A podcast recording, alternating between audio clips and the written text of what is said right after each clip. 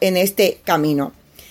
Mientras eh, un camino que no se sabe si se torcerá o se frenará, el del alcalde de Nueva York como precandidato en el Partido Demócrata. Bill de Blasio, amigos oyentes, está analizando la posibilidad de abandonar la carrera por eh, ser el, el, líder, por ser el candidato del Partido Demócrata para las elecciones de 2020. No clasificó para los debates de septiembre, dice que se ha sentido afectado y hoy, contando en una conferencia de prensa que han disminuido los, eh, los crímenes en Nueva York, ha dicho lo siguiente. I don't overrate the debates. But I, I will, you know, I'm a human being. I have eyes to see. It's like they have been one of the most obvious measures. And so, of course, it was disappointing not to get into September, but, you know, I fully gathered that October was the same standards, but with a month more to achieve them. And I really believe what I've said to you guys before, that what we're dealing with is something we've never seen before. I mean, one of the most Así, amigos oyentes, ha dicho que hasta ahora él eh, pensaba entrar en septiembre, no ha sido así, que intentará entrar en los debates de octubre. Si no es así, pues abandonará su carrera como precandidato por el Partido Demócrata. Mientras esto sucede, ha continuado su gira el vicepresidente del gobierno de Estados Unidos, eh, Mike Pence. Ha estado, amigos oyentes, en, eh, en Islandia en Islandia, donde se han asombrado mucho por la cantidad de seguridad que eh, acompaña al vicepresidente de Estados Unidos. This is a place that is important to the history of Iceland. This is a place that's important to the history of the free world. It's the relationship between Iceland and the United States is defined by uh, economic exchange in two growing economies. But also it's defined by... Así, amigos oyentes, eh, lo publicaba la Casa Blanca, explicaba las buenas relaciones entre Islandia y Estados Unidos. Las autoridades islandesas dieron permiso al equipo de seguridad para portar armas, pero prohibieron el ingreso de perros detectores de explosivos debido a las eh, cuarentenas. También eh, la visita de Pence no ha pasado desapercibida para la comunidad de gays, lesbianas y transexuales, ya que los colores recibieron al presidente en la residencia oficial de eh, Rey Yavid. Ahí, están todas las banderas en la entrada. Pues nos ubicamos en otra visita que ha realizado el vicepresidente Pence. En este caso ha estado reunido con el primer ministro de Reino Unido, que también están con lo suyo en el Parlamento británico, Boris Johnson. Welcome you to number 10, Mr. Vice President Mike. Great, uh, great, uh, great. It's fantastic to have you, and, and we, the United States of America, the people of the United between the United States of America and the United Kingdom, and it is embodied in the Excelentes relaciones, eh, buen mensaje de, del presidente Trump a través de, de, Pence al primer ministro británico que también está en un embrollo eh, político cuanto menos interesante. Y hoy, amigos oyentes, hoy hace 111 años nació este músico y compositor cubano.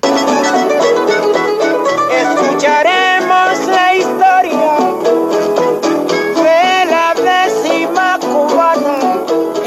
musical de Guantanamera, la canción cubana probablemente más conocida del mundo, Joseito Fernández, nacido en La Habana el 5 de septiembre de 1908. Gracias a Freddy Corea y a Víctor Manuel Caballero por la asistencia técnica desde las 6.70. Les reportó Mabel Fajardo. De estimar equivocada, no ha sido alterada en nada.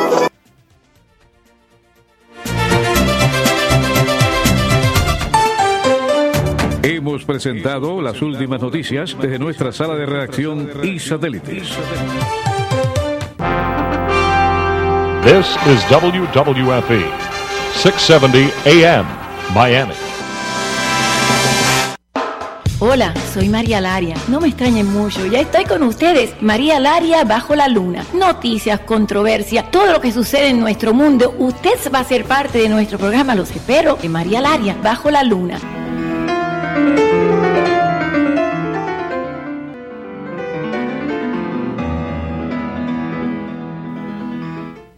Muy bienvenidos a María Laria bajo la luna. Hoy estoy bajo la luna y bajo el mar. porque estoy feliz, porque a mí me encanta el mar, pero te tengo un miedo. Yo nunca en mi vida he buceado, aunque es una de mis fantasías poder, aunque me muera, lograrlo. ¿Y con quién mejor? Con José Pepín Fernández, que es alguien que yo he entrevistado, a quien admiro muchísimo, porque él ha estado tan cerca de la muerte tantas veces y es el hombre más tranquilo, pacífico del mundo. Y cuando tú le preguntas, pero Pepín, Pepín, casi te muere, dice, ah, sí, pero no pasó. a ver, Víctor Manuel Caballero, ¿cómo tú estás? ¿Cómo tú andas? Hoy vamos a bucear, ¿estás listo? Para bucear, él está listo. El otro día bailó reggaetón con alguien un poquito desafinado y hoy vamos a bucear. A ver, Pepín, ¿cómo tú estás? Feliz, contento, joven. Muy joven, está jovencito. Jovencito. ¿Te parece a Justin Bieber? Un muchachito. Eres un muchachito.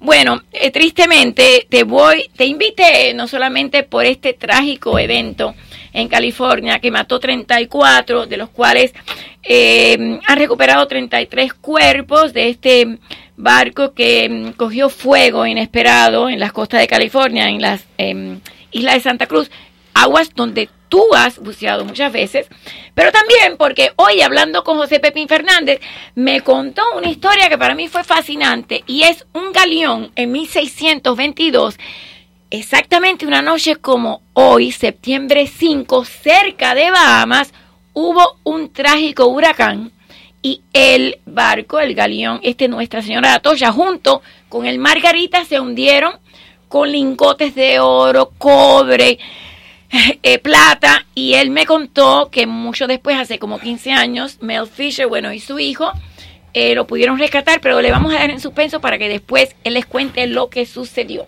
porque no se sabe bien la ley a quién le otorga lo que es eh, la propiedad de un tesoro cuando ya las personas tantos años después han muerto.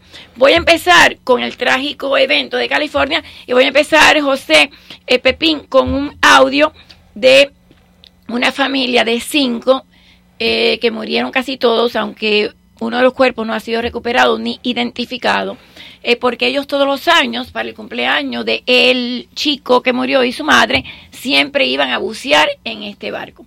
A ver si ponemos este audio, voy a poder traducirlo. ¿Me lo subes un poquito, Víctor, para poder traducirlo? And, and you know, we know they're on that, on that ship. I mean, that we know they're on that boat. Um, and, pero queremos saber realmente si son identificados los cuerpos. Um, Nisa, uh, tell us about this family trip.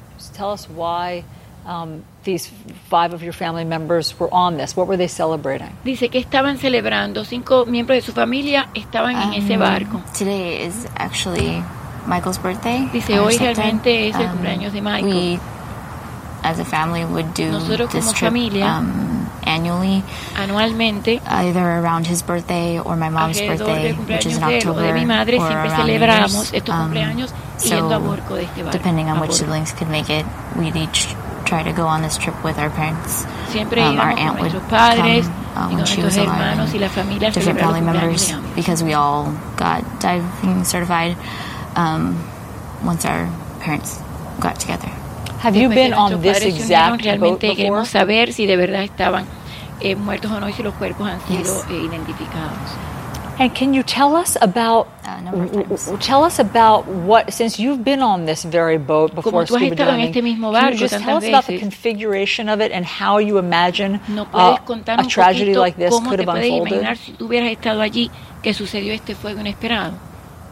Uh, well, there's three different layers to the boat. Um, Hay tres diferentes pisos en este the middle barco. section where most of the day-to-day stuff goes on. You eat there.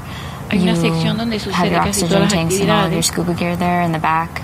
En la parte de Um, atrás the kitchen's there, and then the upper is where the crew usually work and the captain, and then below is where the showers and the, Ahí es donde están las um, the bunks and, and everything are at. I mean, the bottom is pretty cramped. La parte de abajo va- es bastante crowded. o well, sea, I mean, I guess muy uh, my question is, is that do you do you understand this morning how a tragedy like this could have unfolded, or do you both still have tragedia así questions? podría ocurrir o tienen preguntas que no han sido respondidas. definitely have questions. I mean, Claro we, we don't know why or how that fire could have started, No and entendemos cómo este fuego you know, inició. it seems like obvious. It seems parece pretty, indicar- you know, the entrances or, or the exits or whatnot were, had to have been blocked. Que I los mean, motores quizás estaban nobody got out, bloqueados, except for the people who are already on the deck, where excepto por las personas que estaban they could just arriba jump off the de la side. embarcación, que fueron los que pudieron sobrevivir. Ok, es muy triste, imagínate estar celebrando un cumpleaños de tu madre, de tu hermano y perecer todos y todavía no identificar los cuerpos, aunque ellos dicen, ellos estaban allí, sabemos que está allí, pero queremos descansar sabiendo que se han identificado los cuerpos, 33 han sido recuperados, uno todavía y cinco eh, sobrevivieron. José Pepín Fernández, tú has estado en esas aguas. Sí, yo me conozco bien la zona esa de, de Santa Bárbara, Santa Mónica, Leo Carrillo, hasta eh, San Carmel, que está al norte, Carmel. y Fort. Fort Bragg, Está cerca de San Francisco. Allí es completamente diferente a, a Miami. Eh, aquí en Miami, eh, la playa, desde Biscayne, el Farito, hasta el norte, eh, vamos a poner hasta Cabo, Cabaña- Cabo Cañaveral, el agua tiene la misma temperatura, el sol es igual y todo es una, una delicia. En esos lugares te encuentras miles de, de personas en la playa, pero no en el agua. Oye. El agua es una frontera allí. Ahí en la playa van miles de personas por el sol, pero en la agua, el agua es congelada. Y la temperatura del agua promedio tiene entre 45 y 50 grados. Estamos hablando un agua como si fuera una cerveza bien fría en Miami. Ay, Dios mío. Entonces, Yo me he metido en esas aguas y no puede durar ni cinco minutos por más que nada te congela. los únicos que sobreviven allí son los surfistas. Entre ellos mi hijo que, que hace surf allí Ah, en las ¿sí? playas aquellas. Y él usa un traje Parecido de- a este que tú tienes aquí. A ver, porque él me trajo, yo le pedí a Pepín que me trajera toda la indumentaria y él me trajo este. yo, yo traje un traje de para Miami. Pero yo pensé que lo ibas a traer puesto, chico. No, este es un traje para Miami. a ver, California. claro, porque mira, tiene, no tiene mangas. No, sí. Ah, no, tiene, tiene Sí, ah, es la parte sí de arriba, es tiene. un, Ah, no, sí es tiene. un pullover, un pullover, un Ah, t-shirt. no, sí tiene. Lo que pasa es que no tiene pantalones. No. A ver, a- a- aguántalo ahí para yo poder filmarlo. O sea, tiene hood, capuchón, Sí. tiene mangas, Sí. Pero no tiene... pero, a ver, no tiene, no tiene piernas. No. ¿Te congela, Pepín? No, porque ese es para Miami, no ah, para ya, California. para Miami. Ok, ok. Yo lo uso así para poder nadar más rápido, porque si usas el pantalón, eh, nadas más lento. Y aparte, estos trajes, eh, mientras más grande y más cosas te pongan, más plomo tienen que ponerte. Más Pa- plomo. porque- sí, porque el problema es que estos trajes flotan mucho y tienen tremenda Ah, flotabilidad. para poder llegar al fondo. Entonces, eh, mientras mejor es el traje, más plomo tienes que usar y más trabajo tienes que pasar. ¿Y dónde está el más de plomo? todo tienes que hacer. ¿Dónde está el plomo? Eh, bueno, el plomo no lo traje. Que te tienes que poner pesas. Sí, tienes que ponerte porque este, este traje flota ¿Y dónde te las pones? en, en la cintura. Ah, como pesas. es un cinturón, sí. A ver esto. Es un cinturón. Estas son las- tan las aletas. grande. Pero ven acá cuánto. eh, eh, son unas aletas son como dos pies. especiales. ¡Wow! Aletas especiales para profesionales. Estas no son aletas. Mira, dicen Pepín. Estas no son aletas que se venden donde quiera, son aletas profesionales. ¡Wow! mandadas a Mira hacer. qué bonitas. mandadas a hacer de, de fibras de carbono. Eh, ¿Por eh, qué fibras de carbón? Bueno, porque es lo último en el mercado internacionalmente. Estas cabaletas son un poquitico cariñosas. ¿Qué hace el. Esto sale alrededor de, Carbono. de 500 dólares cada paleta de estas. ¿En serio? que, vaya, no es para todo el mundo ni para todos los bolsillos, pero bueno, para personas amantes al deporte. ¿Qué hace el carbono? amantes al deporte, eh, las uso, yo las uso, me ha dado muchos resultados porque me duplica la velocidad en el agua y me duplica la fuerza que uso en mis piernas. ¿Me entiendes? Eh, vaya, todo lo bueno es caro. Dice que lo barato sale, lo, lo, lo barato sale caro. Ok, me estabas contando que tú has estado ahí. Sí. Si hubieras estado ahí, obviamente hubieras usado estas aletas, pero no ese traje porque te hubieras congelado. Bueno, estas paletas precisamente se usan para la pesca submarina, no Ah, para el buceo. ah, no para- buceo. Esas personas que fallecieron ahí eran buceadores de, ¿Profesionales? de acuarón, de tanque, de Ah, tanque, no eran pescadores submarinos. Eso era, eso, esa gente eh, alquilaban el barco como un charter, un charter, tú pagas, el barco te lleva de la orilla a la, a la isla Santa Cruz. En la isla Santa Cruz, eh, bueno, el barco te provee a lo mejor de, eh, de breakfast, lunch, and dinner. eh, a lo mejor tú llevas algún refrigerio como cerveza, refresco. Entonces, sabes, es a pasar el weekend. Tú llevas tu eh, equipo. ellos ¿Tú a has lo mejor- estado en ellos? ¿Uno de estos barcos? no, pero yo más o menos me imagino, me imagino cómo es la Pero has estado en esas aguas. Bueno, eso sí, pescando submarino, no, no buceando. Yo no soy de tanque. Lo mío es freediver. Wow. Y, mm, y el problema es que ellos, ellos pueden llevar su refrigerio, pagan eh, el trip.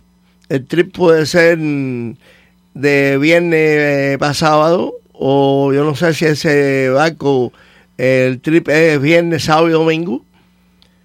No sé, eso depende de lo que tú pagues. Eh, esa compañía creo que tenía tres o cuatro barcos para eso. Ujú. Exacto. Ese- es el eh, eso iban a la isla, Conception se llamaba, eso isla- a la isla Santa Cruz. Eso está, creo que al frente Bárbara. de Santa Bárbara. Eh, creo que está como a unas 30 millas de la costa aproximadamente, no sé. El barco se fondea cerca de la orilla, a 60 pies de profundidad. Eh, el agua ahí es congelada, estamos hablando de agua de 50 grados. Eh, para que tengan una idea, en Miami, en invierno fuerte, cuando aquí todo el mundo se pone un abrigo, el agua no pasa de 70 grados. Ay, Dios mío. Entonces estamos hablando de 50, 20 por debajo. Mientras Entonces, más profundo, más fría. bueno, principalmente allí el agua es fría, aunque sea en la superficie. Entonces, ¿qué es lo que pasa? Eh, la noche en California, le estoy diciendo porque yo voy, yo viajo dos veces al año a California a ver a mi hijo. Ah, Allí, ¿Dónde vive tu hijo? eh, ¿Para en arriba? San- ¿Para San, el norte? San Georgino, San Georgino. en la montaña más alta de, de California. ¿Y él es eh, diver también? No, Ah, ¿no? Ah. Master Martial Art. Martial Eh, arts. Ah, en bueno, artes Artes marciales. Y la mujer es lieutenant de una base militar. Ah, mira, qué Sí. interesante. Entonces, em, yo voy dos veces al año allí. Eh, allí por el día, eh, el año entero tiene alrededor entre 60 a 80 grados de temperatura por el día. Y sin embargo, por la noche baja a 40. Sí, por la noche Baja a siempre. 40. En El- esta época, ¿cuánto estaría en septiembre? Bueno, donde vive el hijo mío, que es San Georgino, eh, las montañas están llenas de hielo. Entonces, por la noche baja la temperatura de la montaña a valle, al valle. Eh, por las noches ahí baja a 40. Entonces, eh, me imagino que en el mar baje también como a 40. Entonces, otra cosa, allí por la noche baja una niebla eh, que es bastante espesa, que no tiene visibilidad. El agua tiene 50 grados. O sea que tirarte del barco al agua a las 2 de la mañana sin traje a 50 grados, eh, donde la visibilidad es cero, y tratar de nadar a la isla, me imagino que no es fácil. Para mí no es fácil. Ahora, para una persona que no tenga experiencia, creo que va a ser más difícil. Ahora, puede ser que una persona muriera de frostbite, no sé cómo se dice eso en español, cuando hay tanto frío. eso- eh, no, eso se llama... y entonces se te va la circulación y entonces puede ser Sí. Eh, hipotermia. hipotermia. Ah, o sea, puede ser que mueran de hipotermia si están demasiado profundo a esa... O el traje que tú Bueno, me enseñas guarda el calor. Mira, María, eh, si tú estás durmiendo, tapado con una frazada, en una temperatura agradable, eh, te tomaste tres o cuatro cervezas antes de acostarte a dormir. Son las dos de la mañana. Son las dos de la mañana.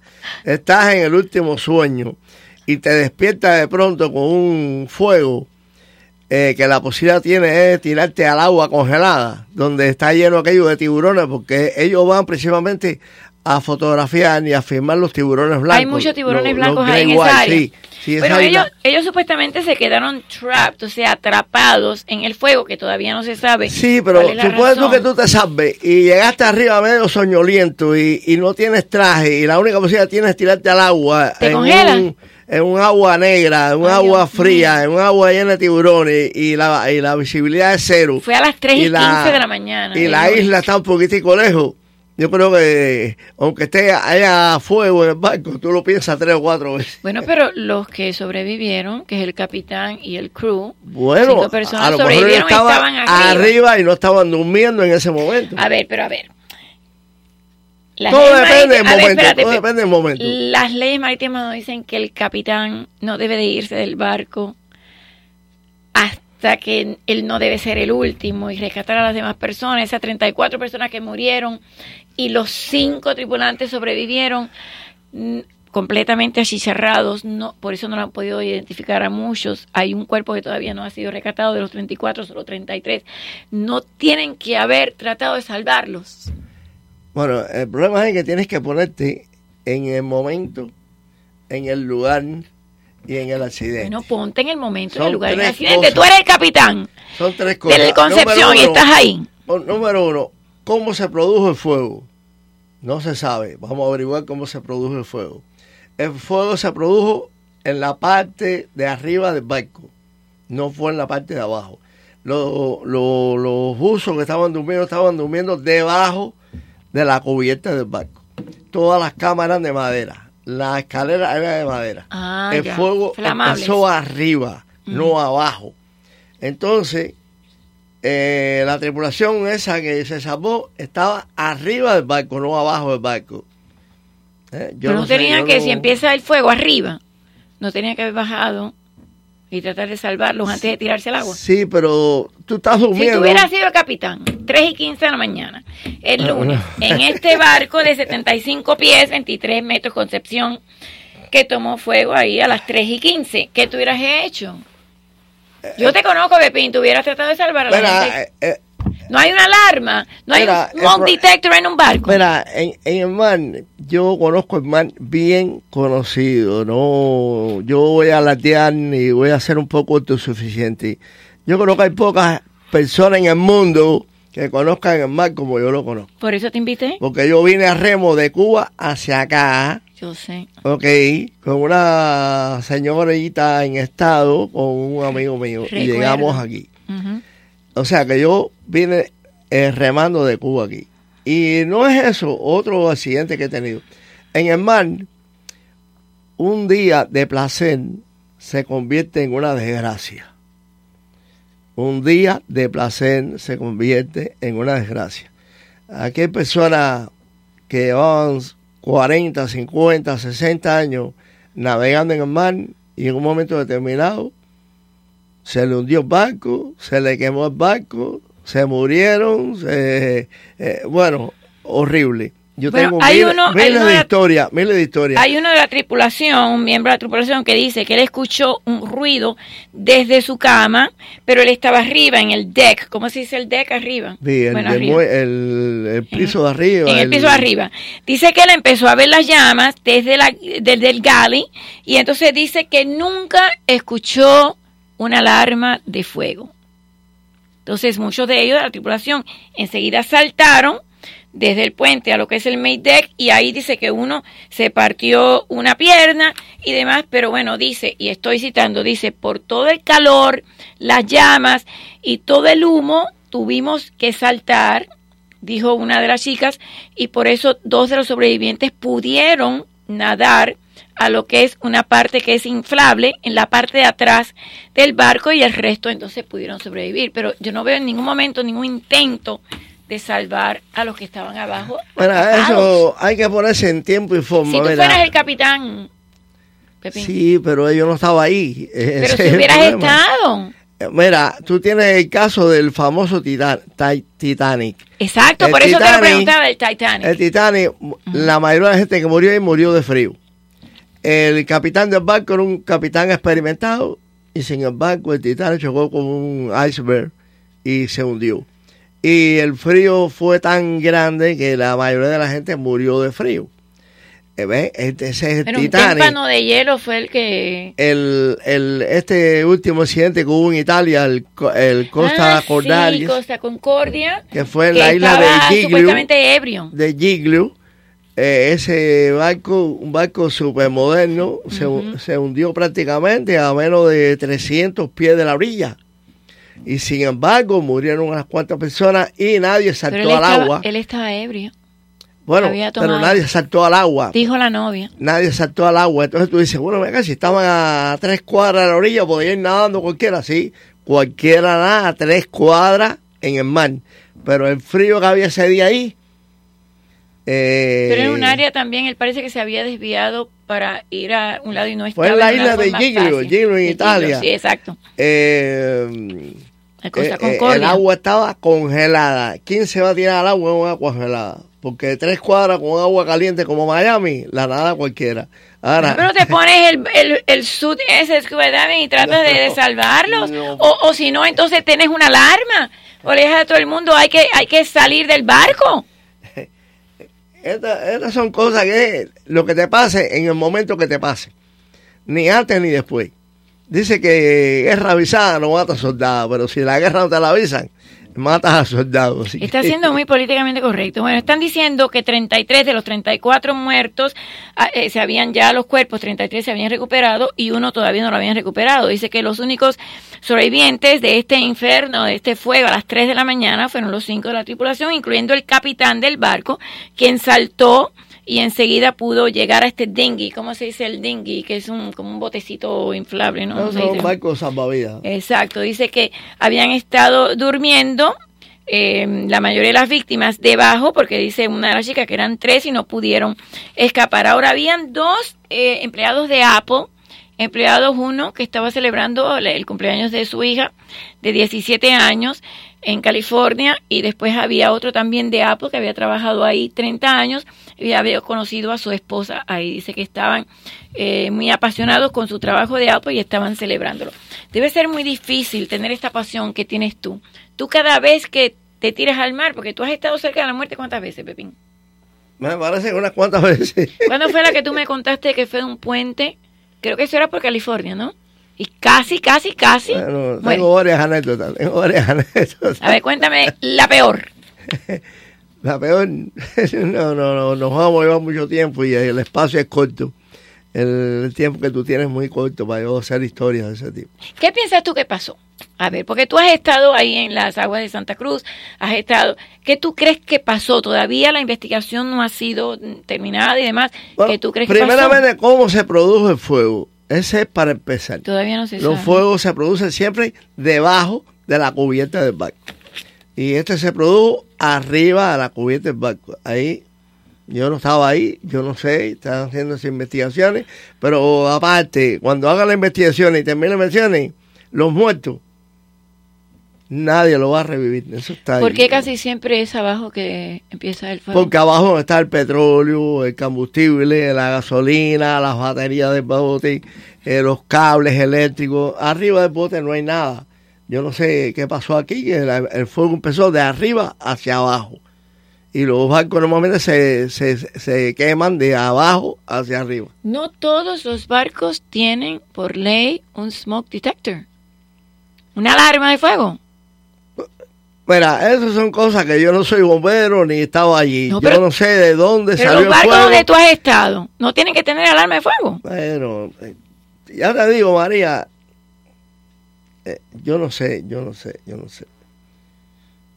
Pero ¿qué piensas tú? O sea, si tuvieras que tomar una adivinanza de un guess, if I had to take a guess, ¿cuál sería? Esas son cosas impredecibles. Ya te digo, un día de, de placer en el mar se convierte en una desgracia.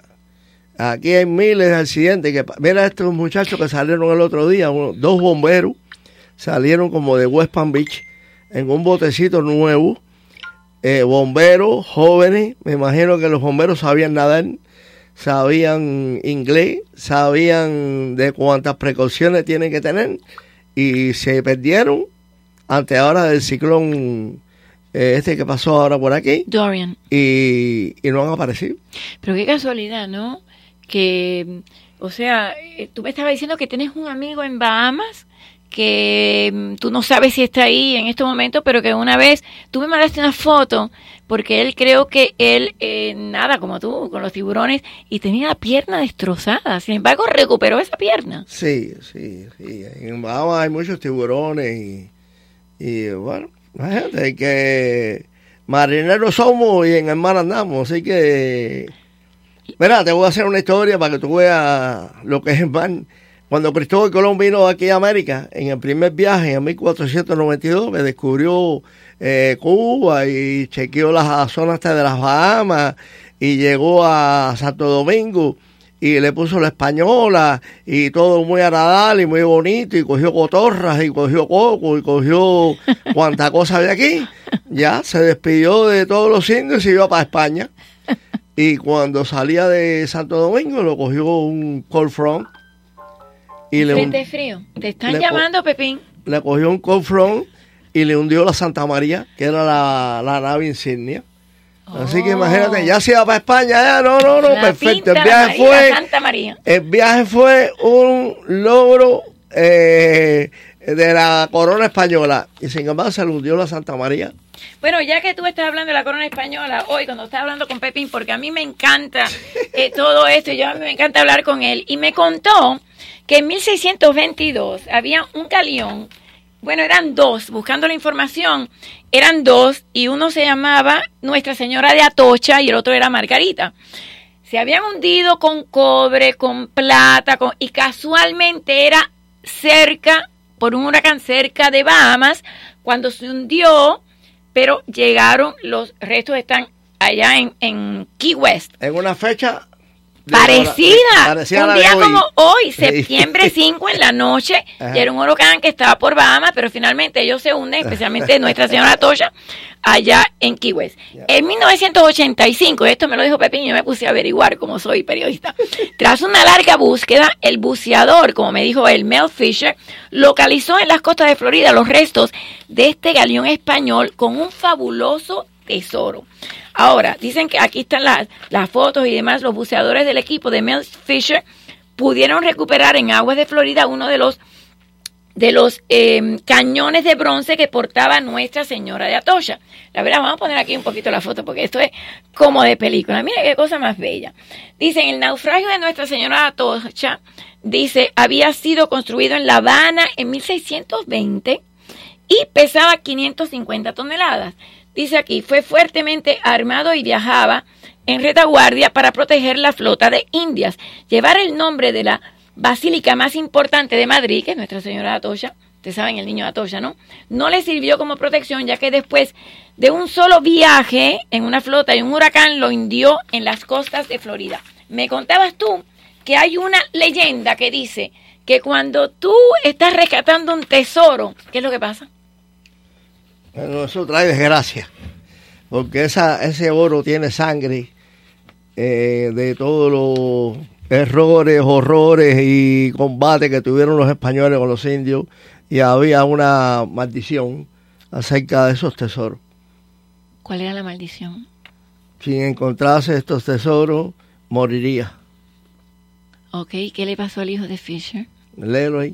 Ok, vamos a seguir entonces. Esto parece una historia de... A ver, en el verano de 1622, una gran flota española emprendía su regreso de España desde La Habana, a España desde La Habana, cargado con fabulosa riqueza del Oriente y de las Indias. Iba custodiado por los galeones de la Guardia, en cuyas bodegas viajaba lo más valioso del tesoro. El viaje se realizaba cada año, pero en esa ocasión la flota partió con retraso el 4 de septiembre, día de ayer en plena temporada de huracanes. Y fue así como mientras se dirigía al canal de Bahamas, fue, como pasó esta vez con Dorian, fue azotada, dice, de lleno por una terrible tormenta. Las consecuencias fueron desastrosas. Yo creo que en ese entonces no se le ponía nombre a los huracanes. La noche del 5 de septiembre, como hoy, se hundieron ocho barcos, entre ellos el Santa Margarita y el Nuestra Señora de Atocha, que iban juntos. En las décadas siguientes, los españoles organizaron operaciones de rescate y lograron recuperar grandes cantidades de oro y plata del Margarita. El Margarita sí. En cambio, nunca encontraron Nuestra Señora de Atocha, aunque dice que sabían que estaba hundido cerca de Margarita y contaban con el testimonio de sus cinco únicos supervivientes.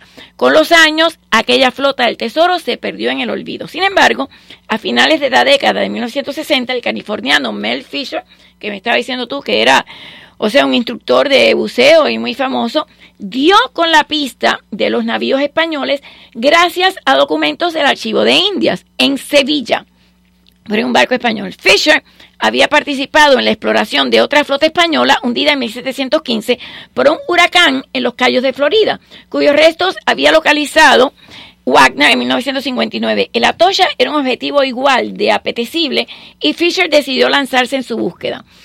Creó una empresa de rescate de precios llamada Treasure Observatory. Vamos a hacer un poquito para allá. En 1975, dice entonces, los huracanes dieron con la prueba definitiva la presencia de la tocha en la zona, dos grupos de cañones de bronce cuyas inscripciones, bueno, voy a seguir un poquito adelante, dice, coincidía porque no los quiero cansar, números de registro, pero el barco con su fabuloso cargamento no podía estar lejos. Al día siguiente de ser descubierto ocurrió una tragedia. El North Wind, que era el barco del que viaja, en el que viajaba el hijo de Fisher, Dirk, y su nuera, que la esposa de Dirk, se hundió y ambos murieron junto a uno de los buceadores. Y tú me lo contaste, o sea, esa leyenda era cierta. Bueno, murió el hijo. Imagínate qué, qué experiencia. ¿Y qué le pasó a Fisher después que se enteró que murió el hijo? Creo que él murió de tristeza. De un, un ataque Después, al corazón. ahí creo que la familia toda murió ahí. No sé, eso está en el Museo de Cayo Hueso. El que vaya a Cayo Hueso está en Mel Fisher Museum. Eh, podrá enterarse de algunas cosas ahí que yo no sé. Vaya.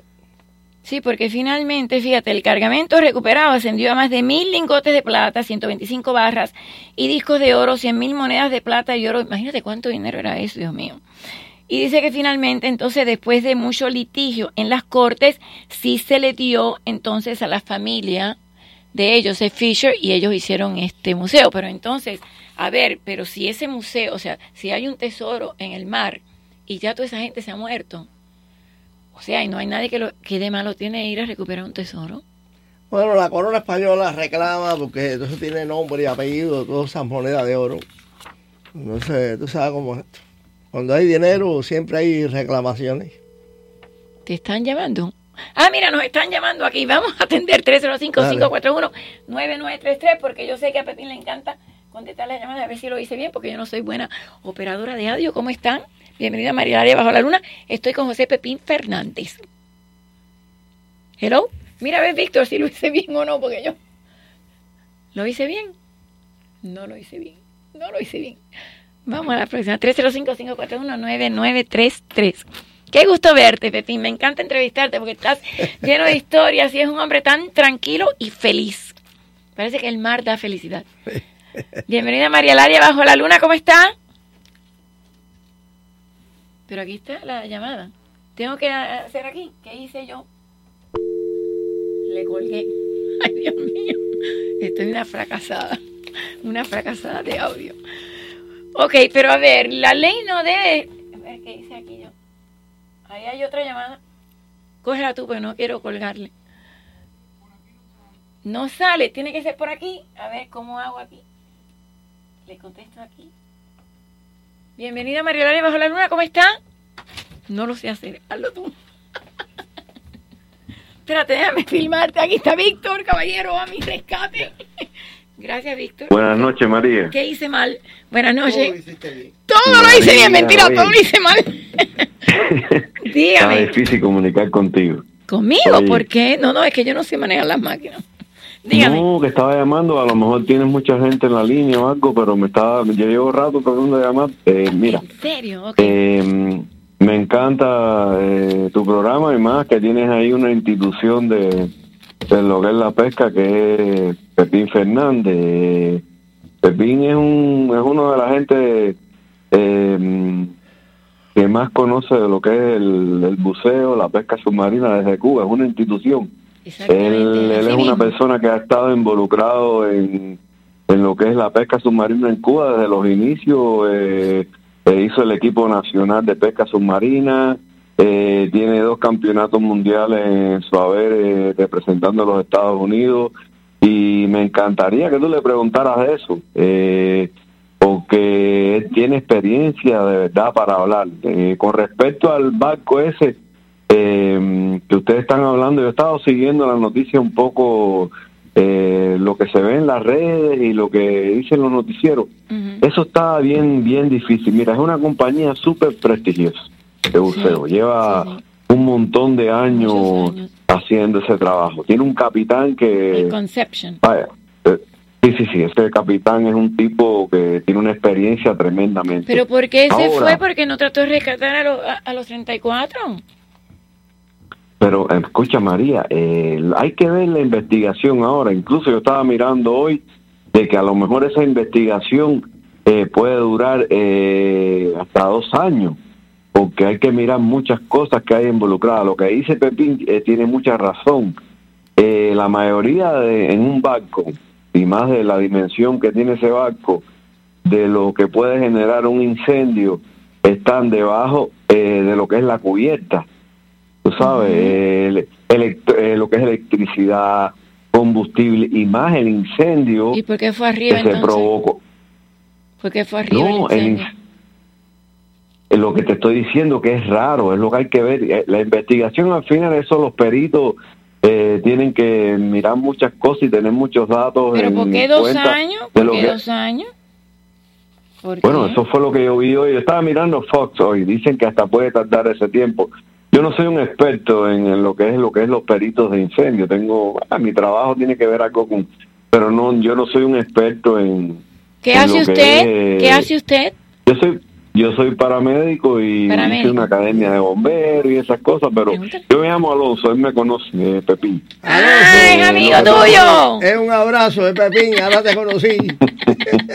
¿No lo había conocido? No. Es paramédico. Por la, por la voz sí, pero no. Paramédico. No, él sabe, él sabe, él sabe. A ver, tú eres paramédico, entonces, ¿qué tú crees que haya podido causar? A ver, Pepín es experto en, en, en diving y tú eres paramédico. ¿Qué puede haber Bueno, te causado? puedo decir, María, eh, yo no soy un perito en lo que es, eh, tú sabes, lo que es incendio ni todas esas cosas, pero lo que te puedo decir, eh, a mí me gusta mucho la pesca, eh, he estado mu- muy involucrado en lo que es lo- los barcos, la navegación desde muy joven y lo que te puedo decir es que, eh, ya te digo, un barco, mira, primeramente tú no puedes hacer conjeturas, decir el capitán, eh, negligencia, hay que ver qué fue lo que pasó. No, eh. negligencia no, porque no ayudó a los, a los pasajeros antes de él saltar a sobrevivir Mira, él. mira, yo pienso, mira, fue 3 de la mañana, escucha, ellos están en una bahía cubierta, parece que ellos iban en el, ellos tienen un proyecto de, de viaje de buceo en California, ya te digo, eso es una maravilla, hacer eso que ellos estaban haciendo, es una compañía prestigiosa, eh, te digo, y muy responsable, fíjate que no tiene accidentes en todos los años que lleva. Es verdad. Es un barco grande. Hay que ver, ya te 75 digo, pies, eh, los- 75 los récords- pies. Tú tienes que mirar primeramente los récords de mantenimiento que tiene el barco. ¿no? Eh, por la apariencia que tiene, parece un barco, eh, no es un barco que tiene cierto tiempo de uso.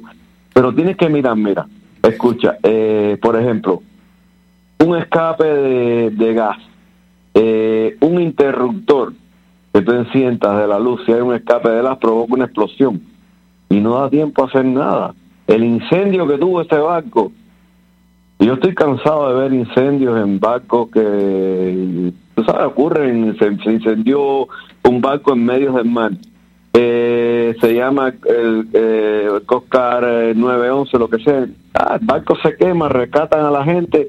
En el peor de los casos se tiran al agua. Ahí tiene que haber una explosión completamente achicharrados. que no le dio tiempo a escalar desde de donde estaban durmiendo, que incluso abajo la tripulación estaba arriba por alguna razón, a lo mejor por porque la parte donde se hospedan los huéspedes es la parte abajo donde hay camarote y a lo mejor la tripulación está arriba. Hay que Eso mirar es lo todas que dijo cosas. un familiar que había estado en ese barco muchas veces, que perdió cinco familiares, que casualmente ya no fue en ese, pero dijo eso, que, el- que el- pero uno de los de la tripulación dice que no sonó la alarma de fuegos.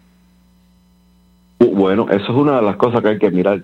Acuérdate, las alarmas de fuego, los extintores y todo lo que lo que está establecido normalmente eh, para lo que es extinguir un incendio, tiene que estar, eh, tiene tiempo, eh, ¿cómo se llama? Eh, eso tiene un tiempo, los, los extintores expiran, eh, las alarmas de fuego tienen que estar eh, ready, las baterías tienen que cambiarse, eh, los una llamada, Todas esas llamada. cosas tienen que estar funcionando. Por eso te digo, el- eh, ya te digo, si el barco no, es- no tenía La eh, todas esas El US Coast Guard dice que escucharon una llamada del barco Concepción que estaba ya a 20 yardas de la costa de Santa Cruz Island y la persona decía, I can't breathe, I can't breathe. O sea, no puedo respirar, no puedo respirar. El miércoles ya 33 eh, de los cuerpos habían sido recuperados, pero bueno, dice que en el momento de las muertes las víctimas estaban todos durmiendo en los sleeping quarters debajo, o sea, en el primer piso. Dice que podría haber habido dos rutas de escape, pero las dos estaban bloqueadas por las llamas, por eso estaban allí. El sexto eh, miembro de la tripulación murió porque se había quedado dormido junto con los pasajeros, esto dijo el sheriff, y parece que es ese cuerpo que todavía no se ha recuperado. Y todavía están esperando Mira, lo María, que lo que para hacer la identificación. lo que pasa en cualquier incendio, ya sea en un, un lugar cerrado, ya sea un cuarto o algo, ok. Primeramente, antes de un incendio, lo primero, y la persona a veces no lo siente, es el humo y eso, el CO2. Eh, Ah, dióxido de carbono. anestésico. Oh, La mayoría de la gente después, cuando tú encuentras un cuerpo, lo encuentras calcinado, pero cuando analizas la razón de lo que le provocó la muerte fue, hay veces, la inhalación de humo. Estaban es todos, todos, todos CO2. achicharrados. ¿Qué tú piensas eh, Entonces, de por lo que eso está diciendo el Pepín? Yo te digo honestamente, yo pienso que hay que analizar primeramente dónde se originó el fuego y cuál fue la razón. Si hay negligencia, mira, yo creo, no creo que el capitán tenga esa responsabilidad.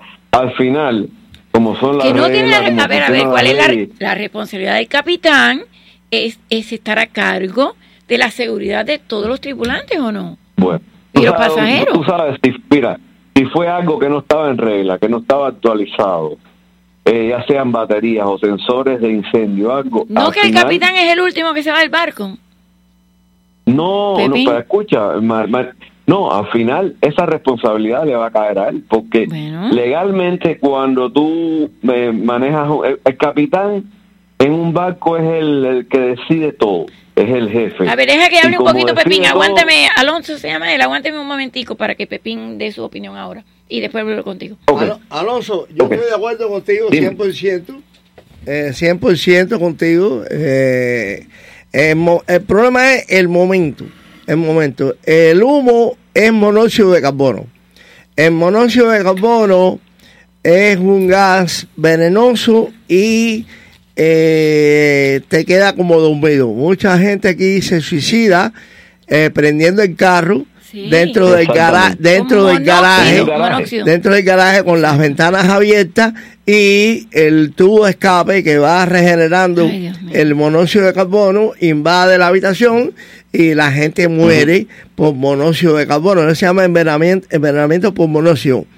Eh, eh, eh, yo le estaba diciendo a María, a las 2 de la mañana, con un frío de 40 grados, con una visibilidad de cero, con un agua marina, o sea, el agua que rodeaba el barco eran de 50 grados. Eh, a lo mejor te habías tomado dos cervezas. Estabas en el sueñito ese rico de las 2 de la mañana, tapado con una colcha. Eh, te despiertas de pronto, viene el fuego, viene el humo. ve- Vaya, yo sé que ese momento no todo el mundo sabe lo que tiene que hacer. Y tirarte al agua, ya tú No, sabes lo que oye. viene. Tirarte al agua con un un agua de barco- 50 grados, eh, lleno de tiburones blancos, pues esa zona ellos van ahí a ver los tiburones blancos y a retratar los tiburones blancos.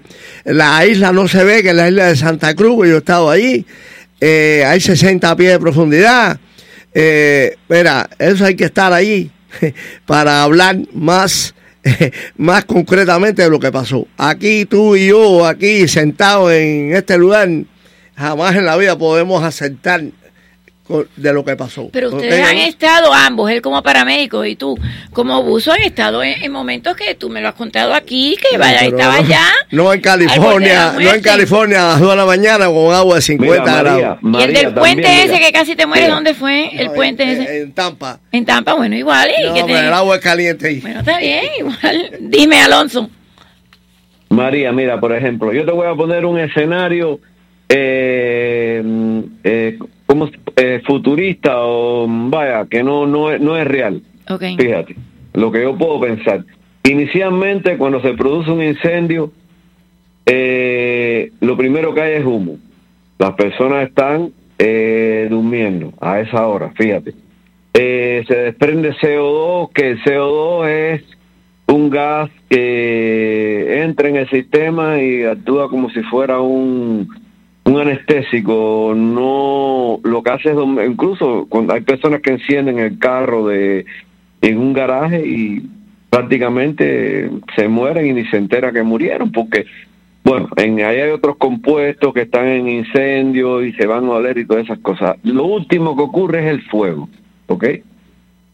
Y eh, fíjate, Pero fue muy barco, rápido. sabe, cualquier barco de 28 metros, lo que sea, para tú poder salir, las vías de escape son súper angostas, son escaleras Así es, Pepín. eh, pequeñas. Si tú no eres una persona como la tripulación que conoces, créeme que no vas a poder salir. A ver, Tú vas a- en ese momento vas a entrar en pánico y vas a empezar a tropezar. Cuando tú te des cuenta de Eran lo que está pasando, profesionales, me dijo Pepín. ya entraste. A ver, me dice Pepín que para estar en ese barco tenían, no podían ser principiantes. O sea, no podía, no tenía que ser tan profesionales como tú, pero tenía que saber bucear. O sea, tampoco eran personas que no Sí, sabían sí, pero, dónde eh, estaban. mi- mira, mira. eh, Déjame que mira, hable Pepín un ratico. Aguántame un segundito, que Los- hable Pepín un ratito que no ha hablado casi. Y después voy contigo. Dime, Pepín. Mira, María, eh, esa gente tenía que tener licencia de, de Master Diver. Exacto. De Master Diver. Eh, sí, pero es que un Master Diver, sí, tiene su licencia, tiene su tanque, su traje de goma, sus paletas, su careta, tiene alguna idea de, de lo que es el buceo. Ellos no pensaban que iba a pasar el accidente ese. Ellos fueron entregados ahí a... A ver, ¿se dormiría en estos trajes por si acaso, en caso No, que haya que no, no, descansar? na- nadie duerme No. con el traje, nadie duerme con No. el traje. El traje Ay, está Dios preparado para usarlo por la mañana. Entonces, eh, esa Ay, gente eh, se- durmieron como tú te acuestas a, a dormir Sí, esta pero, yo, noche. pero yo no estoy en un barco ahí en Santa Cruz con 50 eh, grados la- el uno- agua. Uno, se confía. ese es el problema, que en el mar un día de, de placer se convierte en una desgracia. Esos muchachos o las personas que fueron allí pensaron de pagar, bucear allí todo el día, tomarse una cerveza, conversar, eh, hacer un good time, un good weekend. Y vieron lo que pasó. Ahora, eh, imagínate tú, eh, las literas que yo vi eran de madera. Las escaleras para subir eran de madera. A ver, y no debe ser al revés, si tú vas en un barco y no deben de ser porque la madera es muy inflamable, es muy fácil de coger fuego. Bueno, pero es que ese barco llevaba años haciendo charter a llevar los divers ahí a la isla esa. No son barcos que van por primera vez. Pero a ver, nos ya está un diciendo... a negocio ver, de una compañía. Voy a leer un poquito lo que nos está diciendo la gente que nos están escribiendo mucho por internet. Dice Antonio Hernández, lo dudoso es que toda la tripulación estuviera encubierta. No, una de la tripulación, uno murió. Pero a ver, ¿no se supone que para seguridad no todos estuvieran encubierta? No sé, pregunto. Bueno, ¿Estaban sí. todos arriba? Bueno, mira, mira. mira, En un barco de, en, en un barco que es de charter, supuestamente el área que es de eh, pernoctar, de disfrute, olvídate el tamaño que sea el barco, como si tenga solo eh, 40, 30 pies. El capitán prácticamente lo que está es ocupándose de lo que es los controles, tal vez tiene una habitación, pero está fuera de lo que es lo, lo él tiene que el, capitán es el, ya te digo es el él decide todo. Él es el jefe. Todo el mundo tiene que someterse a él Pero por eso te digo, a lo mejor no tiene nada que ver con la explosión ni con nada. No, si pero, tenía que haber estado ahí para tratar de, o sea, no no puede. Yo recuerdo cuando el Costa Concordia, Pepín, ¿te acuerdas? También se criticó mucho al capitán y creo que fue enjuiciado porque no solamente estaba borracho, tenía una noviecita que no era la esposa y estaban los dos, eh, ¿tú te acuerdas? Y sí lo enjuiciaron. Entonces, Bueno, pues también él abandonó el barco antes de tiempo. bueno, es lo que hizo este también, ¿o no? No se supone que el capitán abandone el barco. Cuando hay un accidente, un muerto, lo que sea, Alonso sabe cuántos accidentes hemos tenido nosotros en el mar. Hay que ponerse en tiempo y forma en el momento con la persona. Mira, cuando tú vas a hacer un trip de este tipo, te lo digo por experiencia propia, nadie se imagina que va a haber una- un accidente. No, claro que no. Entonces, ¿qué Pero pasa? tiene que estar preparado. Entonces, ¿qué pasa? Eh, tienes Prepararte un- para tienes lo peor y esperar lo Tienes mejor. un barco preparado, tienes una buena ancla, eh, todo está preparado para mañana, el tiempo está bueno, no hay viento, nada. ¿A quién tú le vas a decir que no se tome una cerveza en ese barco? O no se tome. No, pero a ver, a ver, a ver, a ver. Espérate, piloto- media botella de whisky El esa piloto, noche. el piloto en un avión puede tomar. No, no, pero estamos hablando de Bueno, después de haber fondeado el barco. Ya fondearon el barco, ya van a esperar a bucear mañana por la mañana. ¿Quién me va a prohibir a mí que yo me tome tres o cuatro cervezas? Si que va a bucear soy yo, o yo soy el marinero. Porque tienes soy- vidas a tu cargo y tú puedes estar a riesgo de ti mismo como un DUI en un carro. Si tú quieres matarte tú, pero No, si el carro es un arma letal, manejar puedes el matar a otra barco- gente. Una cosa es manejar el barco bajo la influencia del alcohol o tú tener fondeado un barco a las 2 de la mañana. A ver, explícame, ¿qué cosa es fondear? no entiendo qué cosa es fondear un barco. Acuérdate que yo soy neófita en este tema. Bueno, es que tú tiraste el ancla, estás al lado de la isla, eh, no hay problema, el mar está bueno, no hay ningún tipo de problema, eh, estás disfrutando, estás jugando ajedrez, dama, dominó, lo que sea, y te tomaste dos o tres cervezas. A ver, dime, ¿quién me va a prohibir a mí eso? Déjame preguntarle a Alonso, paramédico, eh, los paramédicos pueden, si tienen una guardia larguísima, pueden tomar whisky o algo cuando están esperando a ver si ven alguna emergencia. No, Es lo que te pregunto. no se puede hacer. Bueno, pero ya es diferente, Alonso, es diferente. ¿Por O sea, es diferente? los No, yo como sé, nosotros vamos. ¿No es diferente? Ahora tú vas a la marquesa a pescar y fondeas el barco en la marquesa a las 2 de la mañana y me vas a prohibir a mí que no me tome cerveza. Pero no. tú estás a tu propio riesgo, no pero no el de los demás. Si tú tienes un barco y está charter y tienes 35 personas, en mi opinión, igual que en los aviones, tú no puedes estar tomando. Pero ese es el problema, María. Hay que ponerse en tiempo y forma de lo que pasó allí. Tú puedes arriesgar tu vida, ¿cómo pero no la de los demás. Primeramente, ¿cómo fue el fuego? No se sabe, no ¿Qué se fue sabe. lo que pasó? Ahí No donde se está sabe, se ¿Cómo empezó el fuego? Porque yo me imagino que si el barco está apagado y no está trabajando y no hay eh, arriba nada peligroso, que se enciende el barco. De verdad, Alonso, ahí es donde está el problemita. ¿Cómo Sí. se orinó el fuego? Pero, pero escucha, acuérdate, si fíjate, si las alarmas de fuego, el capitán, al final, eh, vamos a decir que él no se ocupaba de eso, que la compañera era la que se ocupaba, al final le van a pasar la cuenta al capitán y a él le van a decir, usted es el máximo responsable de todo lo que Ah, ocurre ya, en el barco. Exactamente. Eh, los extintores, nada más que haya un extintor que no estuviera...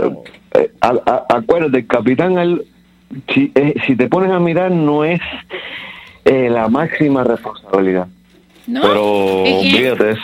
Claro que sí. Bueno, muchas gracias. Alonso. Qué bueno que llamaste, No, porque pues así nada. tuve la opinión de Oye, un paramédico. Tienes que, tienes que tienes que llevar a Pepín y dile que te cuente de la historia de la pesca submarina. Yo no sé por qué no habló de eso hoy, que es fantástica. Porque ya ha venido otras gente. veces. Pero lo voy a invitar a mi programa de televisión en True Channel. Mañana vas a venir a las 4 de la tarde. Sí. Sí, estoy a las 4 de la tarde. Tengo un programa de 4 a 6 en vivo en The True Channel. Y voy a llevar a José Pepín Fernández mañana a hablar de esto. Él me dice, viene, pero lo voy a llevar. Ok, ¿lo vas a ver? Alonso, un abrazo. Pero ¿sabes qué? Dame el Skype para que estés tú por Skype. Ahora me da tu teléfono. ¿Me puedes dar tu teléfono? Sí, claro que sí. Ok. 305 Espérate, espérate. 978 Espera, espera, espera, que yo no soy tan rápida. Víctor me va a matar. ¿Tú cómo te llamas? Alonso Paramédico. ¿Ok? A ver, 305. Ujú. 978 46 Tres- 36 305 978 46 46 36. 36. Muchas gracias. Mañana vas a No, estar por a. Skype. Ese junto con amigo mío, amigo mío fuerte. muy Gracias, muy bueno. Gracias, Víctor. Hasta mañana, que es viernes. Hasta mañana. Los quiero mucho. Hola, ¿puedo tener su atención un momento? Me gustaría compartir la experiencia maravillosa que ha tenido Grace, una de nuestras oyentes, durante los últimos seis meses con su nuevo centro de atención médica, Chain Senior Medical Center. Está muy contenta. En Chain, su médico de atención primaria supervisa todos los aspectos de su atención médica por medio de visitas periódicas para mantenerse saludable y fuera del hospital. Ellos monitorean su estado de salud y medicamentos, solicitan pruebas y exámenes en el mismo lugar e incluso coordinan con todos los especialistas para mantenerlos informados. Al coordinar todo su cuidado médico, se mantiene en la mejor salud posible y esto le da tranquilidad. Se siente mejor que nunca. Si usted está buscando una mejor experiencia de atención médica, escoja